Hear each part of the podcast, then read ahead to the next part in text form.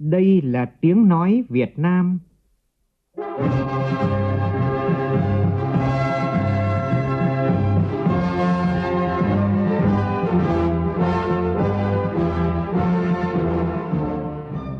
là tiếng nói Việt Nam, phát thanh từ Hà Nội, thủ đô nước Cộng hòa xã hội chủ nghĩa Việt Nam.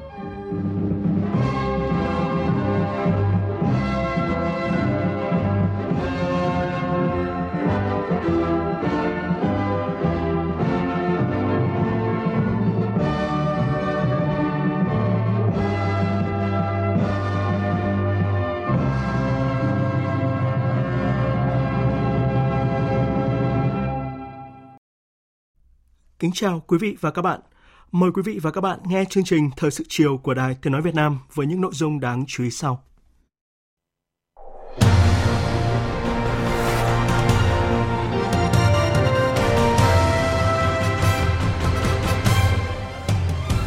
Chủ tịch nước Võ Văn Thưởng gặp mặt đoàn đại biểu Ban liên lạc Mặt trận Tây Nguyên B3, Quân đoàn 3. Thành phố Hồ Chí Minh sẽ chi khoảng 8.800 tỷ đồng bồi thường giai đoạn 1 cho dự án vành đai 3 đoạn qua địa bàn để có ít nhất 70% mặt bằng khởi công trước ngày 30 tháng 6 tới. 20 năm qua, ngành công nghệ thông tin Việt Nam đã tăng trưởng gần 300 lần. Bộ trưởng Bộ Thông tin Truyền thông khẳng định đây là câu chuyện thần kỳ chưa từng có ở quốc gia nào. Sân bay và một số tuyến đường cửa ngõ của thủ đô Hà Nội và thành phố Hồ Chí Minh đông đúc khi người dân bắt đầu kỳ nghỉ lễ kéo dài 5 ngày. Trong phần tin thế giới, bất chấp nỗ lực của Ủy ban châu Âu, các nước Ba Lan, Hungary, Slovakia và Bulgaria vẫn cấm nhập khẩu ngũ cốc của Ukraine. Cựu Tổng thống Mỹ Barack Obama sắp ra mắt phim tài liệu mới trên nền tảng chiếu phim trực tuyến lớn nhất thế giới Netflix.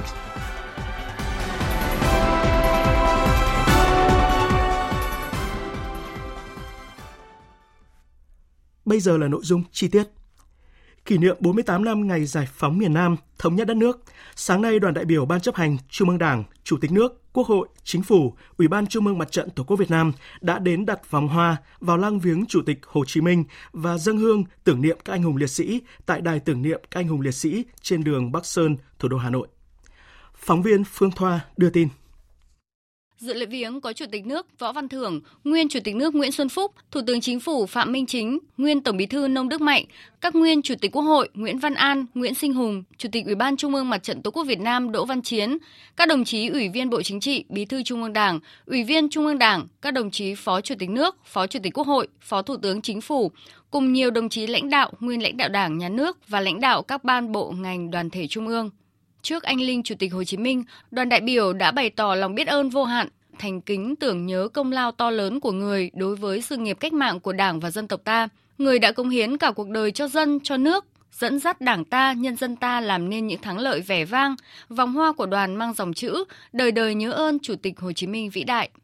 Tiếp đó, đoàn đại biểu đã tới đặt vòng hoa, dâng hương tưởng niệm các anh hùng liệt sĩ tại đài tưởng niệm các anh hùng liệt sĩ trên đường Bắc Sơn. Trong không khí trang nghiêm, các đồng chí lãnh đạo Đảng, Nhà nước bày tỏ lòng tưởng nhớ những người con ưu tú của dân tộc đã không tiếc máu xương, dũng cảm chiến đấu, hy sinh vì nền độc lập, tự do của Tổ quốc, vì hạnh phúc của nhân dân. Vòng hoa của đoàn mang dòng chữ Đời đời nhớ ơn các anh hùng liệt sĩ. Cũng trong sáng nay, các đoàn đại biểu Quân ủy Trung ương, Bộ Quốc phòng, Đảng ủy Công an Trung ương, Bộ Công an, Thành ủy, Hội đồng nhân dân, Ủy ban nhân dân thành phố Hà Nội đã đến đặt vòng hoa vào lăng viếng Chủ tịch Hồ Chí Minh và tưởng niệm các anh hùng liệt sĩ. Nhân dịp kỷ niệm 48 năm ngày giải phóng miền Nam, thống nhất đất nước, chiều nay tại Phủ Chủ tịch, Chủ tịch nước Võ Văn Thưởng đã gặp mặt đoàn đại biểu Ban liên lạc Mặt trận Tây Nguyên B3, Quân đoàn 3. Tin của phóng viên Vũ Dũng.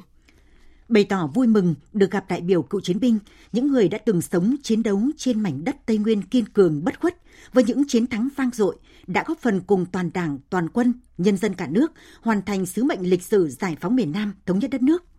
Chủ tịch nước gửi lời chúc lời thăm hỏi ân cần tới các đại biểu cùng các cựu chiến binh, các thương binh, gia đình liệt sĩ Mặt trận Tây Nguyên B3, Quân đoàn 3.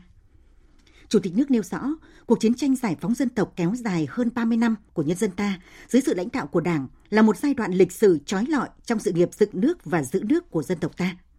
Tuy nhiên, những đau thương mất mát do chiến tranh vẫn còn hiện hữu trong nhiều gia đình. Riêng quân đoàn 3 đã có hơn 40.000 cán bộ chiến sĩ đã anh dũng hy sinh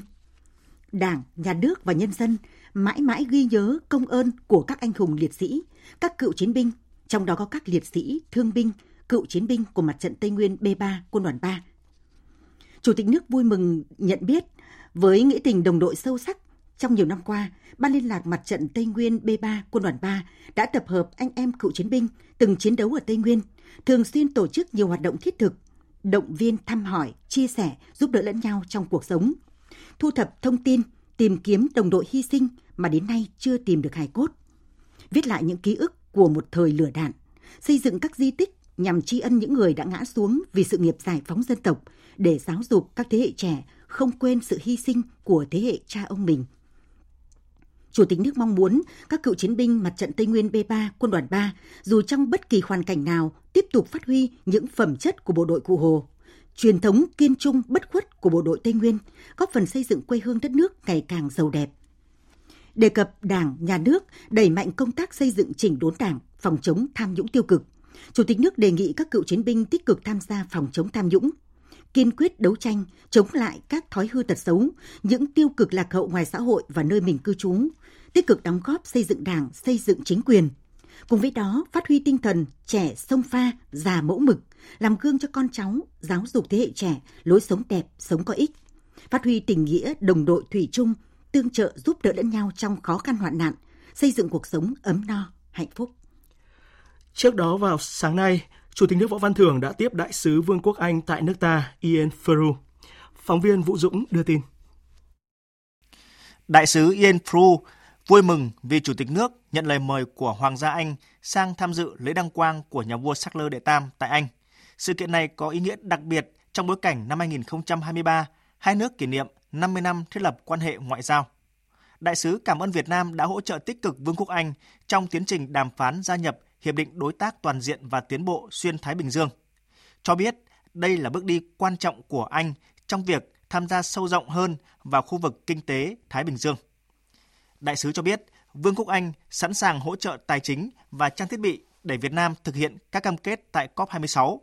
mong muốn hợp tác chặt chẽ với Việt Nam trong lĩnh vực năng lượng tái tạo, một thế mạnh của Anh. Tán thành với những đề xuất hợp tác của đại sứ, Chủ tịch nước đề nghị hai bên tiếp tục tận dụng các cam kết của Hiệp định Thương mại Tự do Việt Nam Anh để thúc đẩy thương mại và đầu tư. Đề nghị đại sứ thúc đẩy các doanh nghiệp Anh quan tâm đầu tư mạnh mẽ hơn nữa vào Việt Nam, nhất là trong các lĩnh vực Việt Nam đang có nhu cầu như tăng trưởng xanh, chuyển đổi số, đổi mới sáng tạo, giáo dục đào tạo. Mong muốn Anh tiếp tục giúp Việt Nam phát triển công nghiệp dược, hỗ trợ Việt Nam xây dựng hệ thống y tế có khả năng chống chịu cao. Hiện số lượng du học sinh Việt Nam đang theo học tại Anh rất lớn. Chủ tịch nước đề nghị hai bên đẩy mạnh hơn nữa hợp tác trong lĩnh vực giáo dục và đào tạo, tăng cường hợp tác về lĩnh vực quốc phòng và an ninh. Nhận lời mời của Hoàng gia Liên hiệp Vương quốc Anh và Bắc Ireland, từ ngày 4 tháng 5 đến ngày 6 tháng 5 tới, Chủ tịch nước Võ Văn Thưởng sẽ dẫn đầu đoàn đại biểu nước ta tham dự lễ đăng quang của nhà vua Anh Charles đệ Tam diễn ra tại Vương quốc Anh. Nhận lời mời của Thủ tướng Chính phủ Phạm Minh Chính, Thủ tướng Đại công quốc Luxembourg David Beten sẽ thăm chính thức nước ta từ ngày 3 tháng 5 đến ngày 5 tháng 5 tới. Như tin đã đưa vào sáng ngày 27 tháng 4 theo giờ địa phương, tại trụ sở Quốc hội Uruguay, Chủ tịch Thượng viện Uruguay Beatriz Argimon và Chủ tịch Hạ viện Sebastian Anduha đã chủ trì lễ đón trọng thể Chủ tịch Quốc hội Vương Đình Huệ và đoàn đại biểu cấp cao Quốc hội Việt Nam. Ngay sau lễ đón, hai bên đã tiến hành hội đàm. Phóng viên Lê Tuyết đưa tin lãnh đạo Quốc hội Uruguay nhấn mạnh việc hai quốc hội ký thỏa thuận hợp tác nhân chuyến thăm này thể hiện sự coi trọng của cả Thượng viện và Hạ viện Uruguay, các chính đảng trong Quốc hội Uruguay đối với việc tăng cường quan hệ hợp tác với Việt Nam để hai bên thúc đẩy và làm sâu sắc hơn quan hệ hợp tác giữa cơ quan lập pháp hai nước, mong muốn hai bên thực hiện có hiệu quả thỏa thuận hợp tác này góp phần tăng cường tin cậy chính trị và hiểu biết lẫn nhau giữa hai nước, phát huy hiệu quả quan hệ hợp tác bền vững Việt Nam Uruguay. Đây là lần thứ hai Quốc hội Việt Nam ký thỏa thuận hợp tác với cả Thượng viện và Hạ viện của một quốc gia sau Australia. Cùng với quan hệ hợp tác song phương giữa các cơ quan nghị viện, hai nước có thể tăng cường hợp tác trao đổi thông tin, phối hợp trên các diễn đàn nghị viện đa phương, khu vực và quốc tế. Đồng thời, việc hai bên đều đã thành lập Hội nghị sĩ hữu nghị dịp này là một sự kiện quan trọng góp phần triển khai các hoạt động nghị viện giữa hai nước một cách hiệu quả, cũng như thúc đẩy tăng cường các hoạt động hợp tác khác phục vụ cho phát triển quan hệ song phương. Chủ tịch Hội Vương Đình Huệ và lãnh đạo Quốc hội Uruguay nhất trí trong thời gian tới, hai bên tiếp tục tăng cường tiếp xúc trao đổi đoàn giữa lãnh đạo Quốc hội, các cơ quan của Quốc hội, nhóm nghị sĩ hữu nghị và các đại biểu Quốc hội hai nước, trao đổi kinh nghiệm xây dựng pháp luật, hoàn thiện thể chế phục vụ công cuộc phát triển của mỗi nước và hoạt động nghị viện tăng cường phát huy vai trò của cơ quan lập pháp trong việc thúc đẩy quan hệ song phương và tạo điều kiện hỗ trợ cộng đồng doanh nghiệp cũng như người dân hai nước sinh sống, học tập, đầu tư và kinh doanh tại mỗi nước tiếp tục phát huy cơ chế phối hợp tại các diễn đàn nghị viện đa phương như Liên nghị viện Thế giới IPU, ủng hộ lập trường của nhau về các vấn đề khu vực và quốc tế cùng quan tâm. Nhân dịp này, Chủ tịch Quốc Vương Huệ đã chuyển lời mời bà Chủ tịch Thượng viện và ngài Chủ tịch Hạ viện thăm chính thức Việt Nam vào thời gian phù hợp và đề nghị Quốc hội Uruguay quan tâm tạo điều kiện cho các nghị sĩ trẻ của Uruguay được tham gia vào hội nghị diễn đàn các nghị sĩ trẻ trong khuôn khổ Liên minh nghị viện IPU được tổ chức tại Việt Nam vào tháng 9 sắp tới đây. Ngay sau hội đàm, Chủ tịch Hội Vương Đình Huệ và Chủ tịch Thượng viện cùng Chủ tịch Hạ viện Uruguay đã ký thỏa thuận hợp tác giữa Quốc hội Việt Nam với Thượng viện và Hạ viện Uruguay, chứng kiến lễ ra mắt nhóm nghị sĩ hữu nghị Uruguay Việt Nam và nhóm nghị sĩ hữu nghị Việt Nam Uruguay, dự lễ công bố phát hành tem nhân dịp kỷ niệm 30 năm thiết lập quan hệ ngoại giao Uruguay Việt Nam. Trước đó, Chủ tịch Hội Vương Huệ và đoàn đại biểu cấp cao Quốc hội nước ta đã tới đặt hoa tại đài tưởng niệm tướng Jose Gagvadio Artigas, anh hùng dân tộc Uruguay. Trong khuôn khổ chuyến thăm chính thức Uruguay, Chủ tịch Quốc hội Vương Đình Huệ đã hội kiến Tổng thống Luis Lacalle Chủ tịch Quốc hội Vương Đình Huệ cảm ơn phía Uruguay đã dành cho đoàn sự đón tiếp chú đáo, thân tình, trân trọng chuyển lời chào thăm hỏi của Tổng Bí thư Nguyễn Phú Trọng, Chủ tịch nước Võ Văn Thưởng, Thủ tướng Chính phủ Phạm Minh Chính tới Tổng thống Luis Lacalle Tổng thống Luis Lacalle bày tỏ ngưỡng mộ những thành tiệu Việt Nam đạt được trong quá trình xây dựng và phát triển đất nước, qua đó góp phần ổn định và nâng cao đời sống nhân dân, củng cố và tăng cường vị thế Việt Nam tại khu vực và trên trường quốc tế. Nhấn mạnh chuyến thăm chính thức Uruguay của Chủ tịch Hội Vương Đình Huệ là chuyến thăm của lãnh đạo cấp cao đầu tiên của Việt Nam tới Uruguay kể từ khi hai nước thiết lập quan hệ ngoại giao, có ý nghĩa quan trọng trong bối cảnh hai nước đang kỷ niệm 30 năm ngày thiết lập quan hệ ngoại giao. Tổng thống Uruguay đánh giá cao việc Việt Nam quyết tâm tăng cường quan hệ song phương hai nước thông qua tổ chức đoàn với nhiều lãnh đạo cấp cao của Đảng, Nhà nước, Chính phủ và các tổ chức chính trị quan trọng của Việt Nam, cũng như chương trình làm việc thiết thực hiệu quả nhân dịp chuyến thăm này của đoàn – bày tỏ mong muốn hai bên tiếp tục tăng cường gắn kết, thúc đẩy trao đổi đoàn cấp cao và các bộ ngành, giao lưu nhân dân nhằm làm sâu sắc hơn mối quan hệ hữu nghị hợp tác giữa hai nước, khẳng định Uruguay ủng hộ chủ nghĩa đa phương và sẵn sàng mở rộng quan quan hệ với các đối tác bên ngoài khu vực nhằm đa dạng hóa các quan hệ kinh tế thương mại và đầu tư, đồng thời khẳng định Uruguay sẵn sàng làm cửa ngõ để Việt Nam cũng như ASEAN tiếp cận với khu vực Nam Mỹ và khối thị trường chung Nam Mỹ Mercosur trong các hoạt động kinh doanh và đầu tư của doanh nghiệp hai bên. Chủ tịch Hội Vương Huệ đề nghị Uruguay tiếp tục có tiếng nói ủng hộ, thúc đẩy sớm hoàn tất quá trình tham vấn nội bộ giữa các thành viên Mercosur và cùng Việt Nam tuyên bố khởi động đàm phán Hiệp định Tự do Thương mại Việt Nam-Mercosur nhằm mở rộng và nâng cao hơn nữa trao đổi thương mại song phương, tương xứng với mức độ quan hệ chính trị tốt đẹp giữa hai nước. Hai nhà lãnh đạo bày tỏ vui mừng khi mối quan hệ Việt Nam-Uruguay tiếp tục phát triển tích cực, các cơ chế hợp tác được duy trì hiệu quả. Hai bên duy trì phối hợp trao đổi chặt chẽ tại các diễn đàn quốc tế và tổ chức đa phương quan trọng toàn cầu, nhất là tại Liên Hợp Quốc, Tổ chức Thương mại Thế giới, Diễn đàn Hợp tác Đông Á, Mỹ Latin, nhất trí cùng bảo vệ các nguyên tắc và giá trị của chủ nghĩa đa phương, bởi trong bối cảnh thế giới tiếp tục có những diễn biến phức tạp khó lường và hệ quả do tác động của đại dịch COVID-19 cũng như xung đột địa chính trị, vũ trang tại một số khu vực trên thế giới. Tổng thống Luis Lacazepo bày tỏ mong muốn Việt Nam có tiếng nói ủng hộ Uruguay gia nhập Hiệp định Đối tác Toàn diện và Tiến bộ Xuyên Thái Bình Dương CPTPP. Việc Uruguay cùng ba nước thành viên Mercosur ứng cử tổ chức giải vô địch bóng đá thế giới năm 2030 và sớm mở trụ sở Đại sứ quán Việt Nam tại Montevideo, Uruguay. Tại trụ sở nghị viện khối thị trường Trung Nam Mỹ gọi tắt là Mercosur, Chủ tịch Quốc hội Vương Đình Huệ đã hội đàm với Chủ tịch nghị viện khối thị trường Trung Nam Mỹ gọi tắt là Parlasur. Tại hội đàm, Chủ tịch Palazzo cùng các phó chủ tịch đại diện cho các nước thành viên khối gồm Argentina, Brazil, Uruguay, Paraguay đánh giá cao việc đoàn Việt Nam có lãnh đạo các bộ ngành phụ trách các lĩnh vực quan trọng mà Mercosur quan tâm như khoa học công nghệ, văn hóa, giáo dục, thương mại, nông nghiệp. Đồng thời mong muốn sau chuyến thăm này, quan hệ Việt Nam-Mercosur và quan hệ Quốc hội Việt Nam với Palatsua sẽ được củng cố và phát triển mạnh mẽ, hiệu quả thực chất hơn nữa, đem lại lợi ích cho nhân dân Việt Nam và nhân dân các nước Mercosur. Mong muốn thời gian tới, Quốc hội Việt Nam và Palatsua sẽ thiết lập cơ chế hợp tác trực tiếp thông qua việc thành lập nhóm nghị sĩ hữu nghị giữa Việt Nam và Palatsua. Chủ tịch Quốc hội Vương Đình Huệ khẳng định Việt Nam rất coi trọng và mong muốn tăng cường hơn nữa quan hệ với Mercosur nói chung và từng nước thành viên của khối nói riêng. Mercosur là đối tác thương mại lớn thứ 13 của Việt Nam với kim ngạch thương mại hai chiều tăng gần 5 lần từ 2,45 tỷ đô la Mỹ vào năm 2011 lên 12 tỷ đô la Mỹ vào năm 2022. Chủ tịch Quốc hội Vương Đình Huệ cho rằng những kết quả trên chưa tương xứng với tiềm năng và mong muốn của hai bên, nhất là trong lĩnh vực thương mại đầu tư. Điều này một phần khách quan là do hai bên cách xa về địa lý, khác biệt về ngôn ngữ, chưa có tuyến vận tải hàng hóa, hành khách trực tiếp nên chi phí logistics cao. Nhưng Chủ tịch Quốc hội cho rằng mấu chốt nhất vẫn là do hai bên chưa có hiệp định thương mại tự do FTA. Chủ tịch Hội thông báo với lãnh đạo Palazzo về việc Việt Nam hiện đã hoàn tất việc ra soát nội bộ liên quan đến việc đàm phán FTA với Mercosur, mong muốn hai bên sớm khởi động đàm phán để đi đến ký hiệp định này, tạo thuận lợi cho thương mại đầu tư giữa Việt Nam và các nước thành viên khối. Điều này đặc biệt quan trọng trong bối cảnh các dòng vốn đầu tư, chuỗi cung ứng toàn cầu bị đứt gãy do bị tác động của đại dịch COVID-19 và những diễn biến phức tạp khó lường của tình hình thế giới. Lãnh đạo Palacio bày tỏ rất quan tâm đến việc Việt Nam có thể là cửa ngõ để Mercosur vào ASEAN, ủng hộ sớm khởi động đàm phán FTA Việt Nam Mercosur để mở cửa thị trường cho nhau, tạo điều kiện cho giao thương hàng hóa, đa dạng cơ cấu sản phẩm xuất nhập khẩu, đưa kim ngạch thương mại hai chiều tăng trưởng mạnh mẽ hơn trong thời gian tới đồng thời mong muốn sớm thiết lập cơ chế hợp tác trực tiếp giữa Quốc hội Việt Nam và Palatsur, qua đó thúc đẩy các thỏa thuận hợp tác giữa Việt Nam và Mercosur. Nhân dịp này, Quốc hội Việt Nam và Nghị viện Mercosur đã ra thông cáo báo chí chung.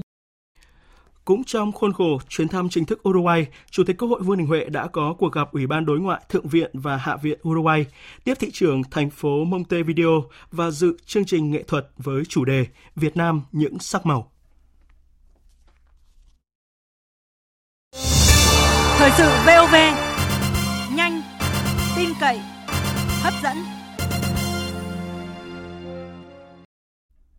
Hội thảo tiềm năng nguồn lực và hiện trạng liên kết phát triển du lịch các tỉnh chiến khu Việt Bắc diễn ra chiều nay tại tỉnh Tuyên Quang. Ủy viên Bộ Chính trị, Phó Chủ tịch Thường trực Quốc hội Trần Thanh Mẫn đã tới dự và phát biểu tại hội thảo. Phóng viên Lại Hoa đưa tin.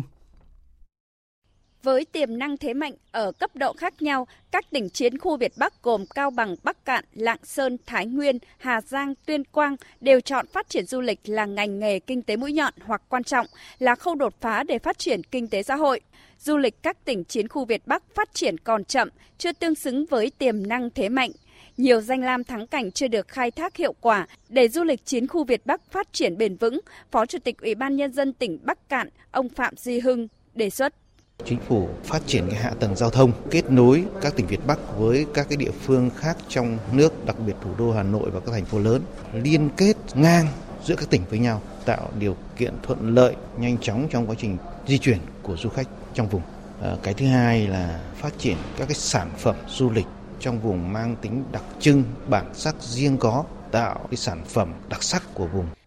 Các đại biểu cũng đề xuất nâng cao vai trò của doanh nghiệp trong liên kết du lịch, đồng thời tạo nguồn lực cho hoạt động du lịch. Phó Chủ tịch Thường trực Quốc hội Trần Thanh Mẫn đề nghị tập trung các nguồn lực để đầu tư phát triển các sản phẩm du lịch thân thiện, đa dạng, chất lượng cao, có thương hiệu của chiến khu Việt Bắc, đặc biệt chú trọng đến du lịch lịch sử cách mạng gắn với giáo dục truyền thống yêu nước, đạo lý, uống nước nhớ nguồn. Đồng thời đẩy mạnh các chương trình liên kết hợp tác, phát triển du lịch, đặc biệt chú trọng đến liên kết nội vùng giữa các tỉnh chiến khu Việt Bắc, liên kết trong cả nước, nâng cao vai trò của cộng đồng, xây dựng cộng đồng du lịch văn minh, thân thiện trong ứng xử với khách du lịch.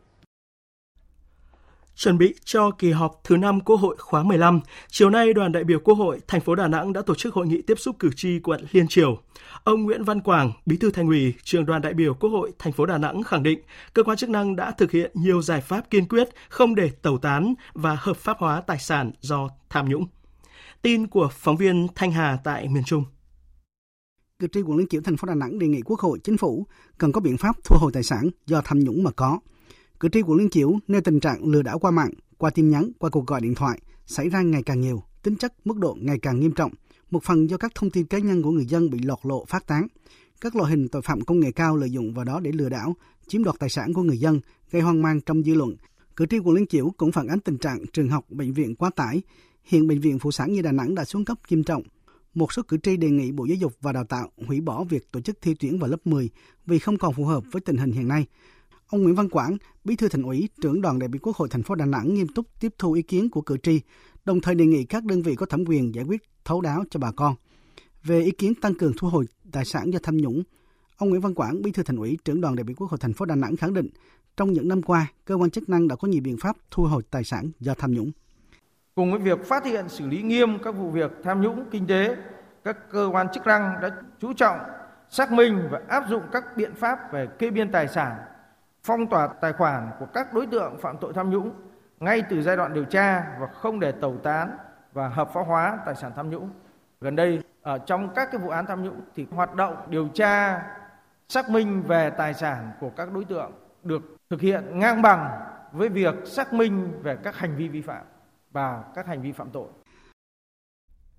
Đến cuối tháng 6 tới, các cơ quan ban ngành tại thành phố Hồ Chí Minh phải hoàn thành ít nhất 70% khối lượng công việc giải phóng mặt bằng để đủ điều kiện khởi công tất cả các dự án, đặc biệt là dự án vành đai 3. Đây là yêu cầu của Chủ tịch Ủy ban nhân dân thành phố Hồ Chí Minh Phan Văn Mãi tại hội nghị sáng nay của Ủy ban nhân dân thành phố về tăng cường lãnh đạo, nâng cao hiệu lực hiệu quả quản lý nhà nước trong công tác bồi thường hỗ trợ tái định cư các dự án có thu hồi đất và thúc đẩy công tác giải ngân vốn đầu tư công. Phản ánh của phóng viên Hà Khánh thường trú tại thành phố Hồ Chí Minh. Chủ tịch Ủy ban nhân dân thành phố Hồ Chí Minh Phan Văn Mãi yêu cầu các địa phương và chủ đầu tư làm tốt công tác xác định giá, các chính sách về bồi thường, hỗ trợ để đảm bảo quyền lợi cho các tổ chức cá nhân có đất bị thu hồi. Riêng với dự án Vành Đai 3, ông Mãi cho biết thành phố hướng tới thực hiện như là một dự án kiểu mẫu về tái định cư để bà con có nơi ở thật sự tốt. Trong công tác ờ, tái định cư đó thì có những trường hợp là đủ điều kiện, nhưng có những trường hợp là không đủ điều kiện thì ờ, chúng tôi ờ, vận dụng tối đa để xem xét giải quyết những trường hợp có thể. Trong những trường hợp khác thì chúng tôi cũng đang phát triển cái ờ, quỹ nhà ở xã hội các cái nhà ở ờ, thu nhập phù hợp để ờ, bà con có thể tiếp cận được để ổn định cuộc sống.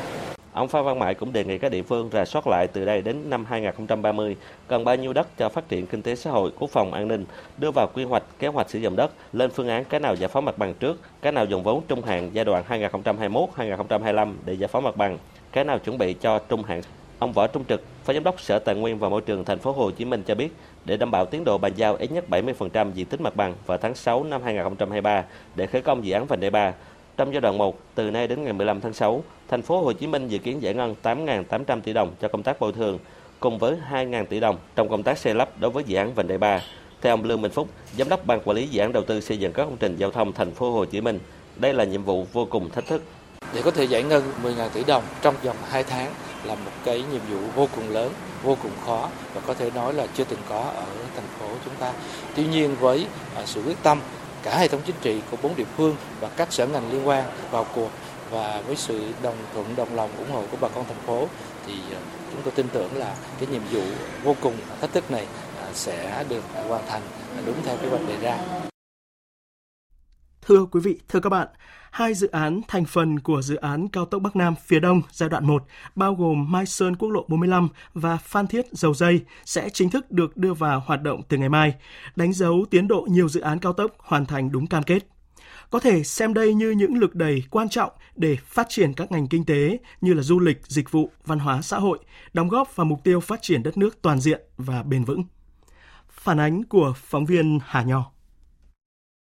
cao tốc Bắc Nam được ví như xương sống hạ tầng, đóng góp rất lớn vào mục tiêu phát triển kinh tế xã hội nước ta. Vì thế, việc ưu tiên nguồn vốn đầu tư công và có các chính sách phát triển đồng bộ kịp thời để hiện thực hóa mục tiêu 5.000 km đường cao tốc vào năm 2030 đang được các bộ ngành và các địa phương tích cực triển khai, nhất là các doanh nghiệp nhà thầu. Để có được kết cấu hạ tầng đồng bộ và là cơ sở thúc đẩy kinh tế phát triển thì tiến độ, chất lượng dự án phải được đặt lên hàng đầu. Ông Phạm Văn Khôi, Chủ tịch Hội đồng Quản trị Công ty Phương Thành cho biết trong cái ngành giao thông hiện nay cũng đang có rất là nhiều thuận lợi. Bên cạnh đó thì nhiều khó khăn. Thuận lợi ở đây là được đảng, chính phủ và quốc hội, các bộ ban ngành và địa phương rất ủng hộ, quan tâm đến đầu tư cho cái nguồn vốn, cái nguồn lực cho phát triển hạ tầng và với cái mục tiêu là đạt được là 5.000 km đường cao tốc. Bài học kinh nghiệm cao tốc giai đoạn 1 và bây giờ đã chuẩn bị hoàn thành và chuẩn bị đang là triển khai quyết liệt cái giai đoạn 2 theo cái sự chỉ đạo của thủ tướng. Thì cơ bản là tất cả các gói thầu ở giai đoạn 2 đã được triển khai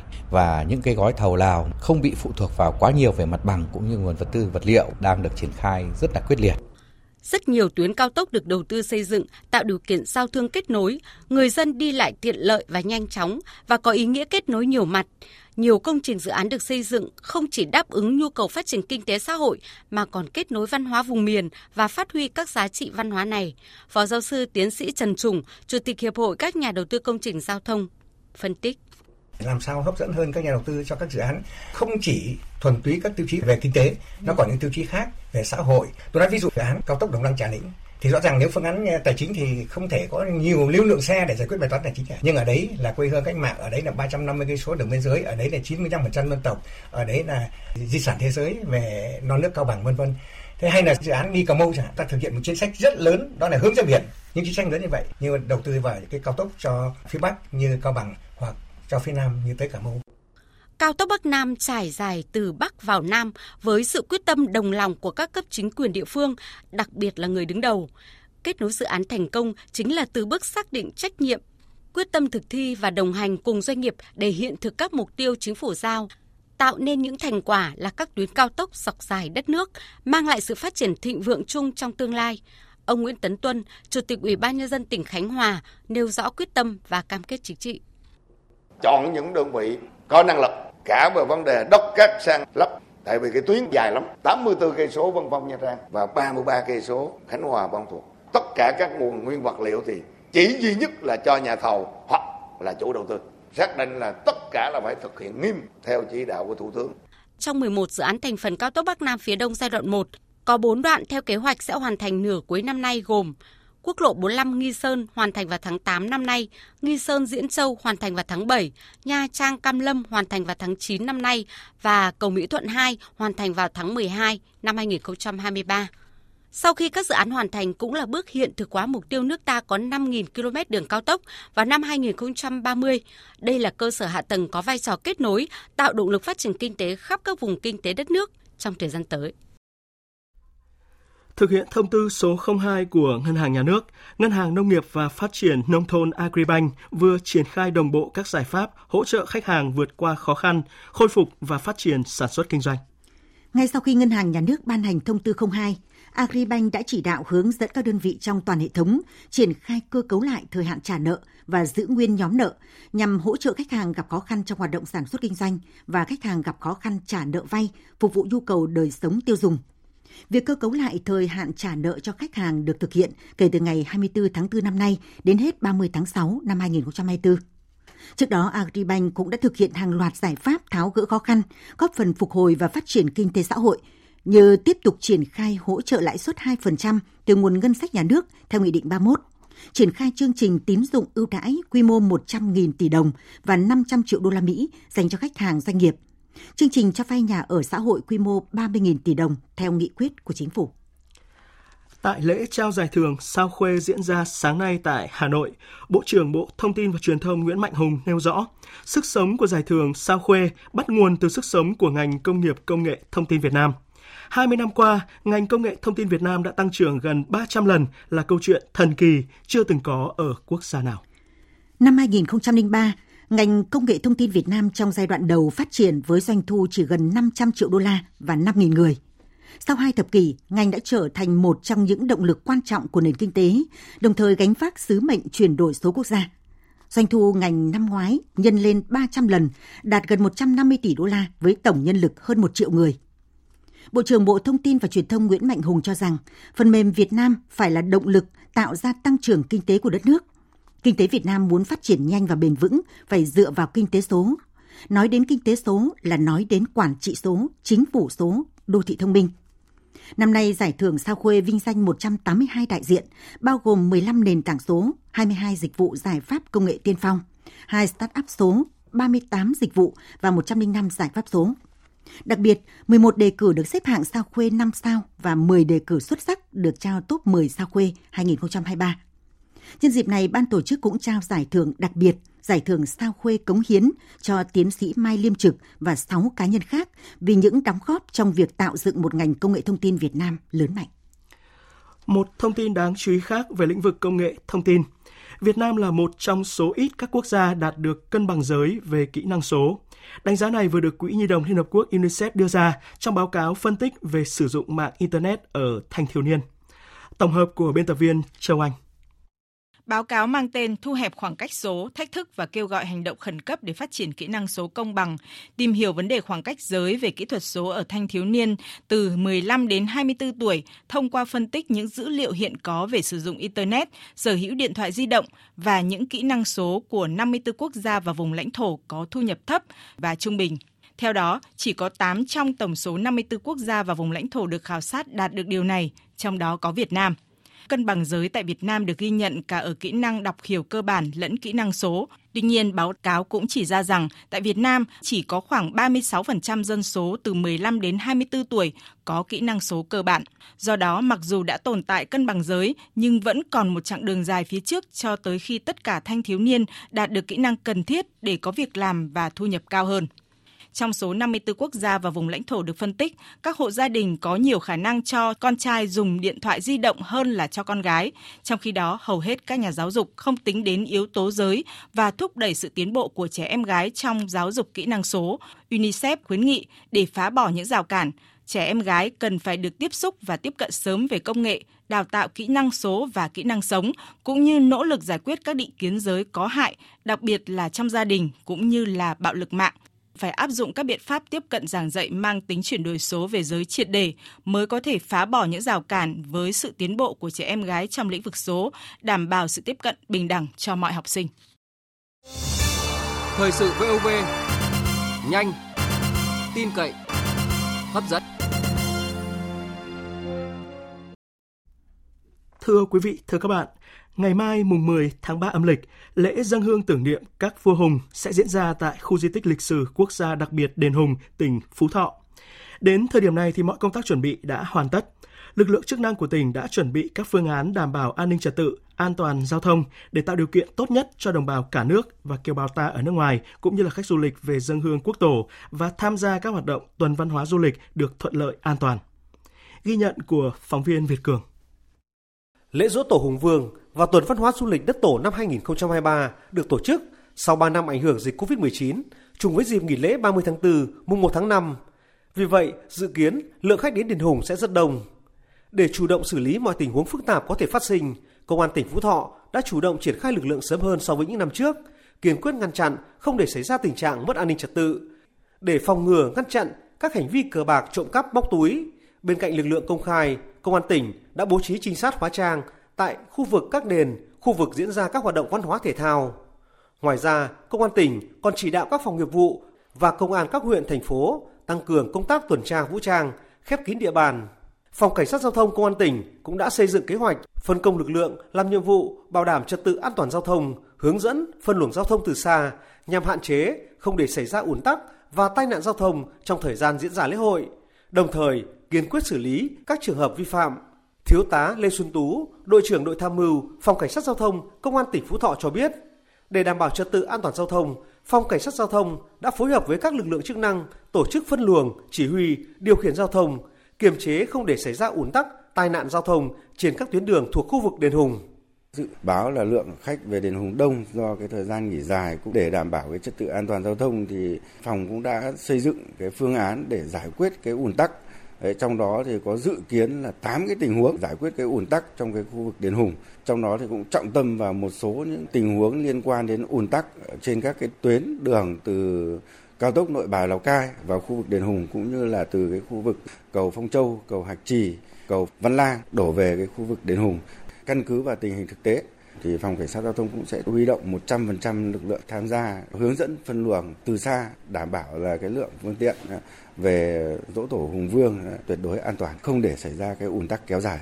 Với mục tiêu xây dựng và tổ chức dỗ tổ Hùng Vương, lễ hội đền Hùng trở thành một trong các lễ hội mẫu mực của cả nước, tỉnh Phú Thọ đã tập trung chỉ đạo để đảm bảo lễ hội được tổ chức chú đáo, an toàn với phần lễ trang nghiêm mang tính cộng đồng sâu sắc.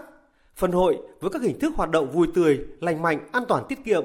kết hợp hài hòa giữa các hoạt động văn hóa dân gian truyền thống và hiện đại, tạo sức lan tỏa rộng rãi và sự hài lòng cho đồng bào du khách thập phương. Thưa quý vị, thưa các bạn, tranh thủ dịp nghỉ lễ dài ngày, từ chiều nay thì người dân tại các thành phố lớn đã bắt đầu đổ ra các bến xe và sân bay để về quê hay đi du lịch. Theo phản ánh của phóng viên Đài Tiếng nói Việt Nam tại thành phố Hồ Chí Minh thì dù lượng người đến các bến tàu, bến xe có tăng nhưng tất cả đều ổn định. Từ 16 giờ, các tuyến đường xung quanh bến xe miền Đông cũ quận Bình Thạnh như quốc lộ 13 đến Bồ Lĩnh, Nguyễn Xí khá đông đúc. Đa số hành khách ngồi chờ tại đây đã mua vé từ trước và chờ đến giờ lên xe. Trần Thị Huyền, ngụ tại huyện Bình Chánh, sinh viên Đại học Tôn Đức Thắng cho biết, đã ra bến xe từ 15 giờ để chờ lên xe về Đắk Nông chuyến lúc 17 giờ.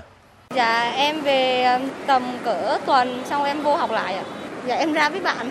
À, em đặt vé thì um, cũng khá là dễ dàng còn em khó chịu là chỗ thời tiết nó nóng nó xa nữa nên hơi mệt trong người.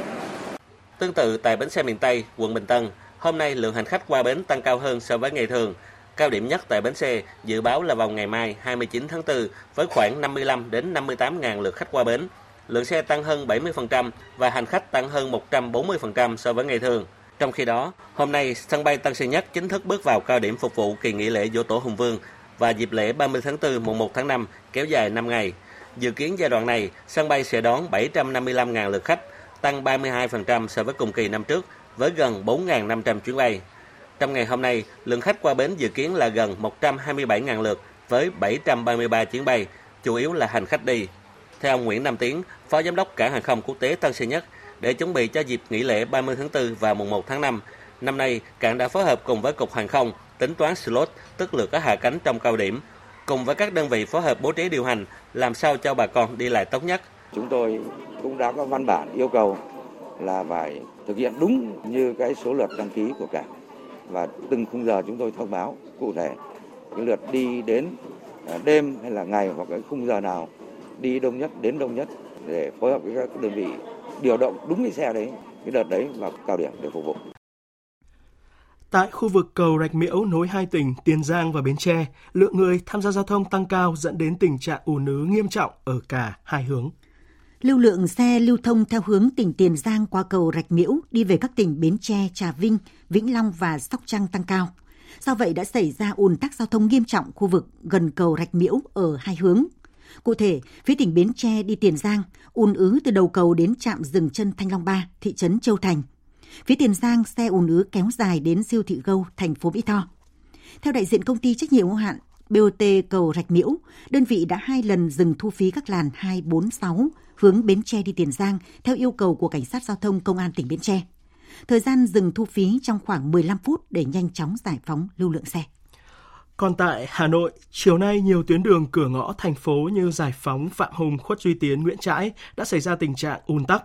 Tại tuyến đường Giải Phóng cửa ngõ phía nam thủ đô hướng ra Pháp Vân quốc lộ 1A, lượng ô tô xe máy gia tăng đáng kể. Còn tại khu vực trước cửa bến xe Giáp Bát, lực lượng chức năng đã tổ chức phân luồng để hạn chế phương tiện quay đầu trước cửa bến giảm ùn tắc. Tiếp theo, biên tập viên Phương Anh sẽ chuyển đến quý vị và các bạn một số thông tin thời tiết đáng chú ý. Thưa quý vị và các bạn, cả ngày hôm nay Bắc Bộ duy trì thời tiết nắng trước khi không khí lạnh tràn về gây mưa rào và rông rải rác. Cục bộ có mưa vừa đến mưa to vào chiều tối và đêm nay. Còn về thời tiết ba miền dịp nghỉ lễ Dỗ Tổ Hùng Vương 30 tháng 4 và mùng 1 tháng 5, trong năm ngày nghỉ lễ, thời tiết cả nước có nhiều biến động, đặc biệt là tại các tỉnh miền Bắc và Bắc Trung Bộ sẽ có nắng mưa đan xen. Trong khi đó, tại các tỉnh Nam Trung Bộ và Nam Bộ sẽ có nắng nóng nhưng mà không quá gai gắt, theo Trung tâm Dự báo Khí tượng Thủy văn Quốc gia, một đợt không khí lạnh đang di chuyển xuống phía Bắc nước ta. Từ chiều tối nay, Bắc Bộ và Bắc Trung Bộ có mưa vừa và rải rác có rông, cục bộ có mưa to đến rất to. Khu vực từ Quảng Bình đến Thừa Thiên Huế từ chiều tối mai đến hết ngày 30 tháng 4 có mưa rào và rông rải rác, cục bộ có mưa vừa mưa to. Giai đoạn từ ngày mùng 1 đến ngày mùng 3 tháng 5, khu vực Tây Bắc Bộ và khu vực Bắc, Trung Trung Bộ có khả năng xảy ra nắng nóng cục bộ. Trong khi đó, thì các điểm du lịch phía Nam như là Quy Nhơn, Nha Trang, Đà Lạt, khu vực Nam Bộ thuận lợi hơn khi mà chỉ chịu tác động bởi khối không khí nắng nóng vào buổi trưa và chiều. Tuy nhiên, mức nhiệt không quá cao, dao động trong khoảng từ 35 đến 36 độ. Quý vị và các bạn đang nghe chương trình Thời sự của Đài Tiếng Nói Việt Nam. Tiếp theo là phần tin thế giới. Sáng nay, Hội đồng Bảo Liên Hợp Quốc đã ra nghị quyết yêu cầu Taliban từ bỏ lệnh cấm đối với phụ nữ. Động thái này diễn ra chỉ vài ngày trước cuộc họp kín quốc tế về Afghanistan tại Doha, thảo luận cách tiếp cận thống nhất nhằm đối phó với Taliban. Tổng hợp của biên tập viên Phương Anh. Với sự đồng thuận của cả 15 nước ủy viên của Hội đồng Bảo an Liên Hợp Quốc, nghị quyết nhấn mạnh lệnh cấm được thông báo hồi đầu tháng 4 gây phương hại tới nhân quyền và các nguyên tắc nhân đạo. Mô tả lệnh cấm này là chưa từng có trong lịch sử của Liên Hợp Quốc. Nghị quyết một lần nữa khẳng định vai trò không thể thiếu của phụ nữ trong xã hội Afghanistan. Nghị quyết còn đặc biệt nêu bật tình hình kinh tế và nhân đạo nghiêm trọng cũng như tầm quan trọng của việc phái bộ Liên Hợp Quốc tiếp tục hiện diện tại Afghanistan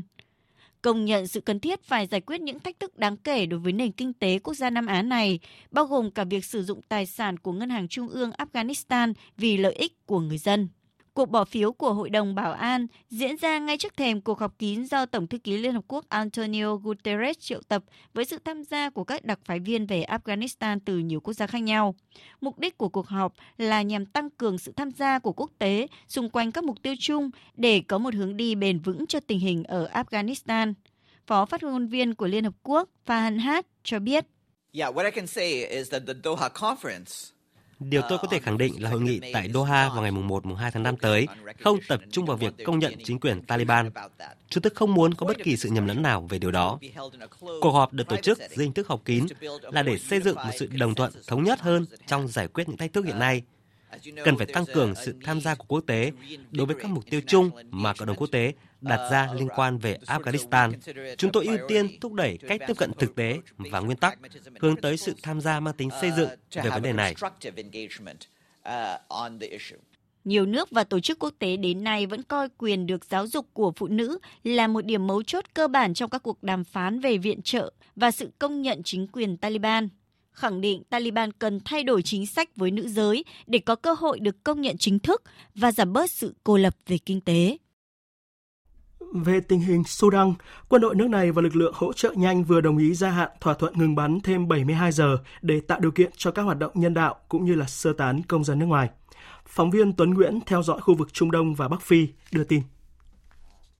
Thỏa thuận ngừng bắn được gia hạn dựa trên những nỗ lực của Mỹ và Ả Rập Xê Út nhằm góp phần làm dịu tình hình, tạo điều kiện cho việc sơ tán công dân nước ngoài và hoạt động hỗ trợ nhân đạo cho người dân Sudan.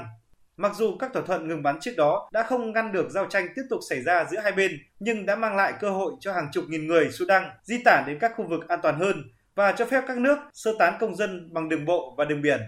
Thỏa thuận ngừng bắn mới đạt được trong bối cảnh cuộc xung đột giữa quân đội và lực lượng hỗ trợ nhanh tại Sudan đã bước sang ngày thứ 14, nhưng chưa có dấu hiệu cho thấy hai bên sẽ chấp nhận đối thoại để chấm dứt cuộc chiến người phát ngôn của chính quyền Mỹ cảnh báo tình hình ở Sudan có thể xấu đi bất kỳ lúc nào, đồng thời kêu gọi công dân Mỹ nên rời đi trong vòng 24 đến 48 giờ tới. Bất chấp nỗ lực của Ủy ban châu Âu, các nước gồm Ba Lan, Hungary, Slovakia và Bulgaria vẫn quyết tâm cấm nhập khẩu ngũ cốc của Ukraine. Tổng hợp của biên tập viên Thu Hoài. Quan chức hàng đầu Ủy ban châu Âu Vandit Dombrovski đã họp suốt tuần qua với các quan chức Ba Lan, Hungary, Slovakia, Bulgaria và Romania nhằm tìm giải pháp cho tình trạng dư thừa ngũ cốc và đền bù cho những nông dân gặp khó khăn. Tuy nhiên, các cuộc đàm phán tới nay vẫn chưa có kết quả.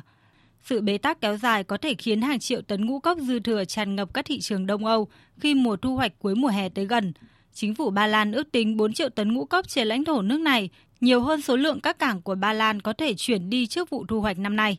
Tuy nhiên, các lệnh cấm đơn phương lại là một sự vi phạm đối với các quy tắc quản lý thị trường chung của Liên minh châu Âu. Các nước thành viên khác của Liên minh châu Âu đã gọi điều này là không thể chấp nhận được. Người phát ngôn Ủy ban châu Âu Mariam Garcia Ferre nhấn mạnh.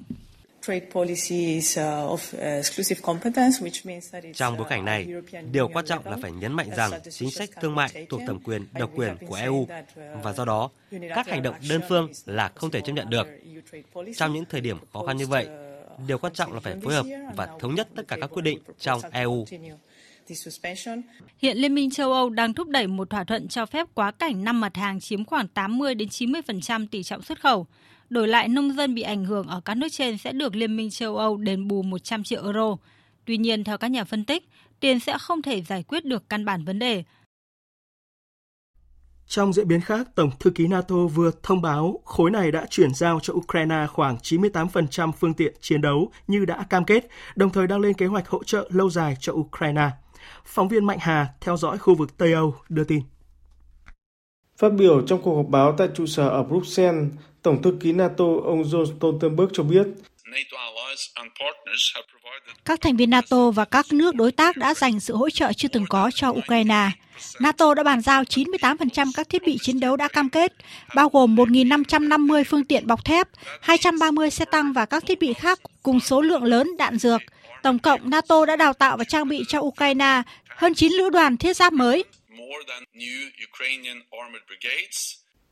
Tổng thư ký NATO John Stoltenberg cho rằng Ukraine hiện đã đủ khả năng để chiến đấu giành lại các vùng lãnh thổ trước đây. Theo người đứng đầu NATO, tại hội nghị thượng đỉnh vào tháng 7 tới tại Litva, NATO sẽ xây dựng kế hoạch hỗ trợ kéo dài trong nhiều năm cho Ukraine và sẽ đáp ứng các yêu cầu từ quốc gia này.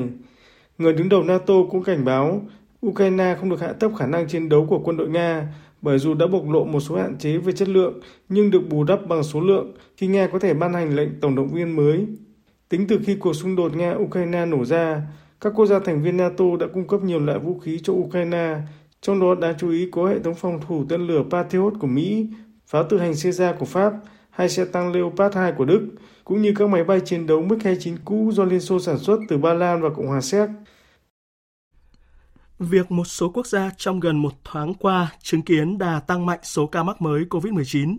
Tổ chức Y tế Thế giới vừa kêu gọi tiếp tục nâng cao cảnh giác bởi virus SARS-CoV-2 đang thay đổi và không loại trừ khả năng có thể gây ra những đợt bùng phát mới. Giữa lúc các dòng phụ của biến thể XBB hiện đang chiếm ưu thế trên toàn thế giới, bà Maria Van Kerkhove, trưởng nhóm kỹ thuật của Tổ chức Y tế Thế giới về COVID-19 vừa kêu gọi tăng cường giám sát thông qua xét nghiệm để bảo đảm rằng có thể theo dõi virus và nắm rõ sự thay đổi của chúng. Đây cũng là những nội dung để bào chế vaccine và đưa ra các quyết sách ứng phó với COVID-19 theo tình hình mới. Dự kiến vào tháng tới, Ủy ban tư vấn cho Tổng Giám đốc Tổ chức Y tế Thế giới Tedros Adhanom Ghebreyesus sẽ triệu tập cuộc họp để đưa ra những đánh giá và khuyến nghị về tình hình dịch bệnh COVID-19 trên thế giới. Tổng Giám đốc Ghebreyesus cũng một lần nữa nhấn mạnh, vaccine vẫn là chìa khóa quan trọng trong việc thích ứng với tình hình mới hiện nay. Mới đây, Trung tâm sản xuất vaccine công nghệ mRNA đầu tiên của châu Phi đặt trụ sở tại Cape Town, Nam Phi đã được khai trương nhằm trao cơ hội cho các nước nghèo được tiếp cận nhiều hơn với vaccine phòng bệnh. Giám đốc điều hành công ty công nghệ sinh học Afrigen Biologics của Nam Phi, Petro Terblancher nhận định.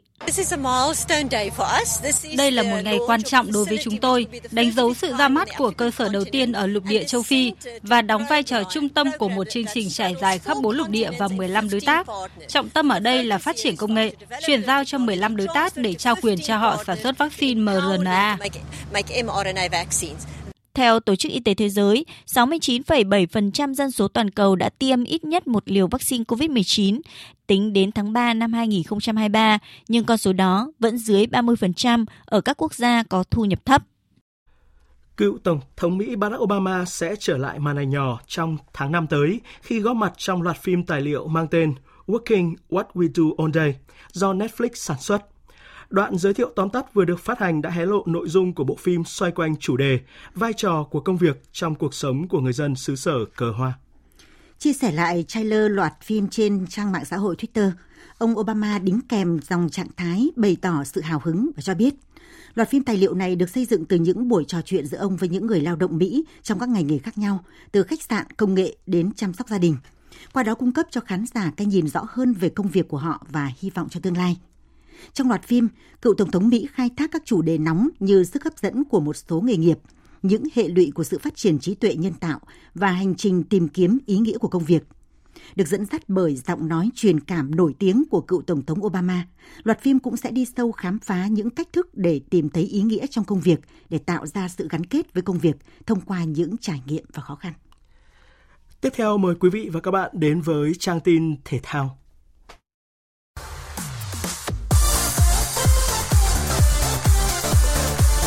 Đường đến SEA Games 32 Đường đến SEA Games 32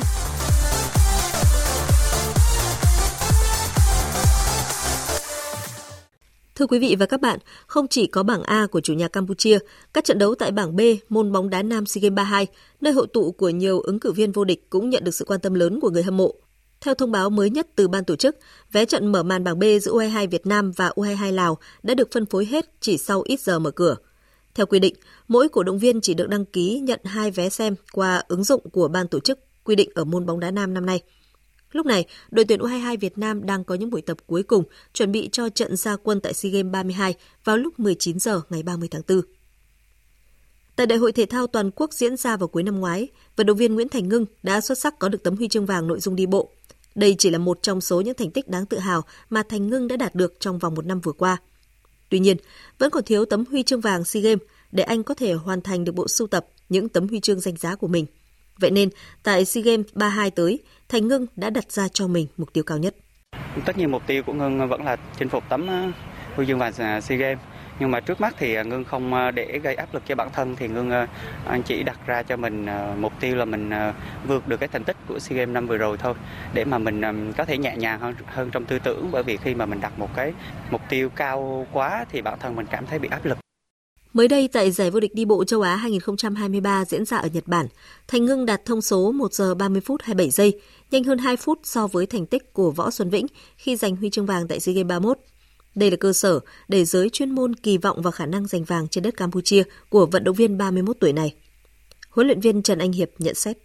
Với cái lực lượng năm này với cái trình độ của ngưng vẫn mặc dù là là vừa đầu vĩnh vàng ngưng à, đồng, nhưng mà theo cái năm nay là cái chỗ của ngân cũng rất là sáng. Cái sự à, sẵn sàng thay thế lật đổ của ngân cũng như Raimundo là rất là cao trong cái sea games sắp tới đây dù đến ngày mùng 6 tháng 5 mới tranh tài, nhưng lúc này Thành ngưng và các đồng đội ở tổ đi bộ đội tuyển điền kinh Việt Nam đã có mặt tại Siem Reap, Campuchia để làm quen với điều kiện thi đấu tại SEA Games 2023 sắp tới.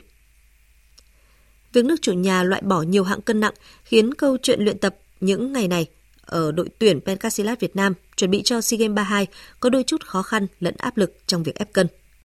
Nhưng đối với chủ nhân của tấm huy chương vàng SEA Games 31 hạng 80 kg nam, võ sĩ trẻ Nguyễn Tấn Sang lại là một câu chuyện khác. Hạng cân của em là em ờ, thi đấu khoảng 3 năm nay. Bình thường thì em khoảng tầm 79 80, đến lúc mà căng lắm thì lên được 81 thì đến gần đến giải thì mình chỉ việc mình điều chỉnh đó là một cái lợi thế ờ, lớn của mình không phải mệt mỏi ép cân hoặc là không phải ăn no để đôn cân. Cũng tại kỳ SEA Games 32, luật thi đấu Pencasilat mới được áp dụng, nhưng điều đó cũng không làm ảnh hưởng đến sự cố gắng và nỗ lực của võ sĩ trẻ này. Nếu mà mình đã chạm trán thì mình cảm nhận được là cái trình độ họ vẫn hơn mình ờ, hoặc là ngang mình thì bây giờ mình cần có những cái cố gắng uh, sự để mình giữ được uh, thành tích uh, của mình ở kỳ SEA Games vừa rồi. Theo đánh giá từ ban huấn luyện, hạng cân 80 kg đang phát triển rất mạnh ở các nước sẽ cạnh tranh trực tiếp tấm huy chương vàng cục tấn sang. Chính vì vậy, võ sĩ trẻ này cũng cần nỗ lực hơn rất nhiều để bảo vệ được thành quả của mình.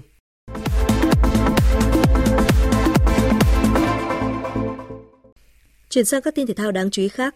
Hôm nay, cuộc đua xe đạp toàn quốc tranh cúp truyền hình thành phố Hồ Chí Minh Tôn Đông Á 2023 bước vào chặng 23 từ thành phố Long Xuyên, An Giang đi thành phố Mỹ Tho, tỉnh Tiền Giang, dài 133 km. Ngoại binh Mông Cổ, Bát San Khu của đội Đồng Nai là người cán đích đầu tiên, qua đó giành chiến thắng chặng. Ngày mai, các vận động viên sẽ thi đấu chặng 24, chặng đua áp chót từ thành phố Mỹ Tho, tỉnh Tiền Giang đi thành phố Tây Ninh, tỉnh Tây Ninh, dài 134 km. Thi đấu đầy nỗ lực nhưng tay vợt số 1 Việt Nam Nguyễn Thùy Linh vẫn phải dừng bước trước đối thủ mạnh hơn ở vòng 2 nội dung đơn nữ giải cầu lông vô địch châu Á đang diễn ra tại các tiểu vương quốc Ả Rập Thống Nhất. Sau 39 phút tranh tài, Thùy Linh đánh gác vợt trước tay vợt hạng 5 thế giới He Bin Jiao của Trung Quốc với tỷ số 16-21, 17-21. Đây cũng là đối thủ mà Thùy Linh chưa từng vượt qua ở 4 lần đối đầu trước đó. Kết thúc giải cầu lông vô địch châu Á mà không tạo được bất ngờ, các tuyển thủ cầu lông Việt Nam trở về nước tập luyện chuẩn bị chinh phục SEA Games 32 diễn ra vào tháng 5 tới ở Campuchia.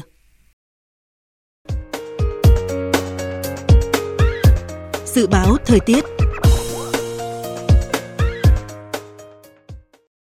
Phía Tây Bắc Bộ có mưa vừa và dài rác có rông, cục bộ có mưa to đến rất to, gió nhẹ, nhiệt độ từ 21 đến 29 độ. Phía Đông Bắc Bộ có mưa vừa và rải rác có rông, cục bộ có mưa to đến rất to. Gió Đông đến Đông Nam cấp 2, cấp 3. Từ gần sáng chuyển gió Đông Bắc cấp 2, cấp 3, vùng ven biển cấp 3, cấp 4 nhiệt độ từ 21 đến 26 độ. Khu vực từ Thanh Hóa đến Thừa Thiên Huế, phía Bắc từ gần sáng ngày mai có mưa vừa và rải rác có rông, cục bộ có mưa to đến rất to. Phía Nam có mưa rào và rông vài nơi, chiều tối mai có mưa rào và rông rải rác, gió nhẹ. Riêng phía Bắc ngày mai gió Bắc đến Tây Bắc cấp 2, cấp 3, nhiệt độ từ 22 đến 33 độ. Khu vực từ Đà Nẵng đến Bình Thuận, chiều tối và đêm có mưa rào và rông vài nơi, ngày nắng, gió Đông Bắc đến Đông cấp 2, cấp 3, nhiệt độ từ 24 đến 34 độ. Tây Nguyên chiều tối và đêm có mưa rào và rông vài nơi, ngày nắng có nơi nắng nóng, gió nhẹ, nhiệt độ từ 20 đến 35 độ. Nam Bộ, chiều tối và đêm có mưa rào và rông vài nơi, ngày nắng, có nơi nắng nóng. Riêng miền Đông Nam Bộ có nắng nóng, gió đông cấp 2, cấp 3, nhiệt độ từ 25 đến 37 độ. Khu vực Hà Nội có mưa vừa và rải rác có rông, cục bộ có mưa to, gió Đông Nam cấp 2, cấp 3. Từ ngày mai, chuyển gió Đông Bắc cấp 2, cấp 3, nhiệt độ từ 22 đến 26 độ.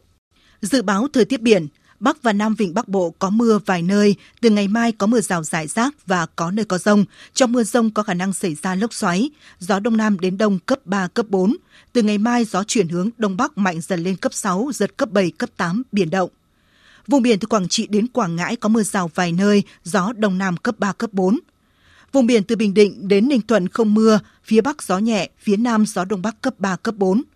Vùng biển từ Bình Thuận đến Cà Mau có mưa rào và rông vài nơi, gió Đông Bắc cấp 3, cấp 4. Vùng biển từ Cà Mau đến Kiên Giang có mưa rào và rông vài nơi, gió nhẹ. Khu vực Bắc Biển Đông có mưa rào vài nơi, gió Đông đến Đông Nam, từ ngày mai chuyển hướng Đông Bắc cấp 3, cấp 4. Khu vực quần đảo Hoàng Sa thuộc thành phố Đà Nẵng không mưa, gió nhẹ.